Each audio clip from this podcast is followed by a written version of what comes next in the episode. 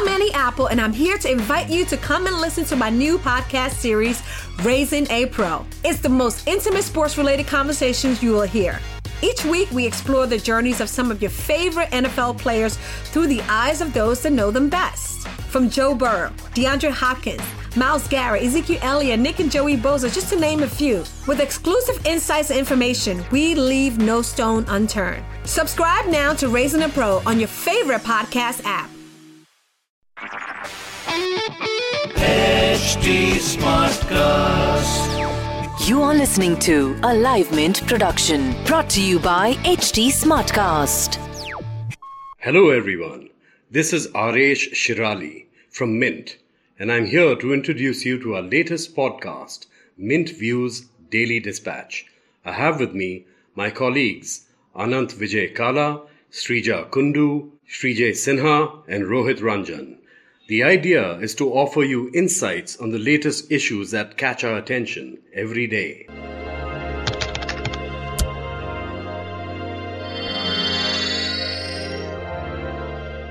Welcome to Mint Views. The country is going through grim times. And today we are going to discuss a speech made by Prime Minister Narendra Modi on Wednesday on the occasion of Atal Bihari Vajpayee's birth anniversary he was speaking in Lucknow. He issued a very stern warning to protesters who were willing to destroy public property and go on a riot. Alongside, he made an appeal for peace in his own very own style. The question we have today for debate is whether the Prime Minister's words will have a calming effect on the country amidst all the protests against the Citizenship Amendment Bill, or could it perhaps actually uh, perchance worsen the situation and polarize things even further, given his harsh words. That's what we're going to talk about tonight. And uh, Shrija, what do you think? Um, so, Aresh, as the PM has already mentioned, and you've also brought it out in the introduction, that he's also urged people to and he's also sent out a message for peace. In the sense, he's appealed to maintain peace. So, given the fact that protests are the right to dissent, the right to show that you're not, you know, you stand um, sort of contrary to what the government is saying, it's definitely a fundamental, it's definitely a right which is enshrined in the constitution. But at the same time, you know, uh, it also represents uh, the argument spirit of a democracy. But at the same time, you cannot resort to violence which is mindless, which is brash, and which is completely illegitimate because you see instances such as where, you know, the, the very currency of protest has been to deface and damage the you know, the public property. And we have seen that going throughout, you know, areas, in all the areas where protest has been happening, torching of buses, you know, uh, people damaging, you know, buildings, uh, like hitting the buses and also it has led to so much of um, you know problems for the for the mere commuters. So you know in a larger sense um, this sort of protest definitely you know um, sort of clamp down on the normal life.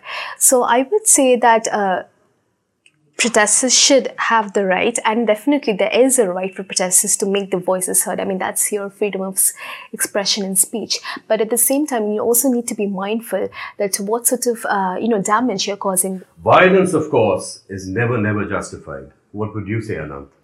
Yeah, I think it's a very, very delicate situation right now. We don't know which way things will turn, but the hope is that people see sense in what the Prime Minister is saying. After all, as you said, violence violence cannot be condoned, and in any form for any for any reason that you get violent, it cannot be justified. You have to protest in peaceful means. So I, I you know, it's a very delicate situation. But the point is, the government has to maintain a balance. Uh, they they can't allow protests to go to such a scale that people come out on the streets and create anarchy. In such a situation law and order would be completely trampled upon and there would be no sense of a democracy left if we let that continue. So to a certain extent the heavy heavy handed approach or a stern warning that the prime minister has given hopefully it should drive some sense into people that if you do something which is going to cause damage to public property or to lives so many people have died then there are costs to be paid for that and you'll have to you'll be presented before justice you'll have to be brought before the courts mm-hmm. so that is a good thing to do but at the same time they need to be cautious that they don't do it excessively in the sense that it provokes uh, further protests against a heavy-handed approach of the government. So it's a very delicate balance. The how the situation evolves would depend on how exactly the government manages this balance. Mm-hmm.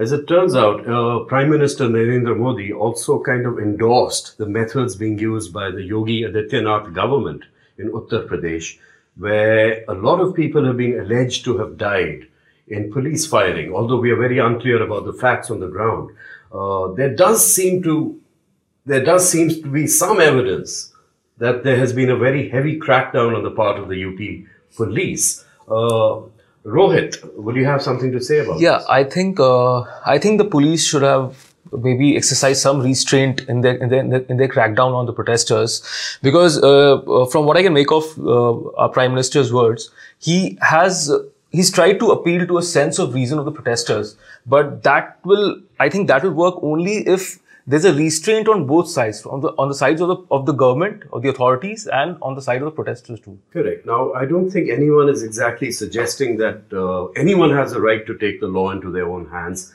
Least of all, violent mobs. They have no business destroying public property. They have no business doing what they're doing. The question is, how do we resolve this? Because at this moment, it seems to have turned into a political issue. And here, the words of the Prime Minister and his approach and what he's saying each and every sentence he utters becomes very, very crucial, becomes very important. Mm-hmm. And it's still not very clear whether we still need a further effort to calm down tempers in this situation. Like I said, the country is going through grim times. Uh, all across WhatsApp and, and various social media platforms, the so called Muslim question is being discussed.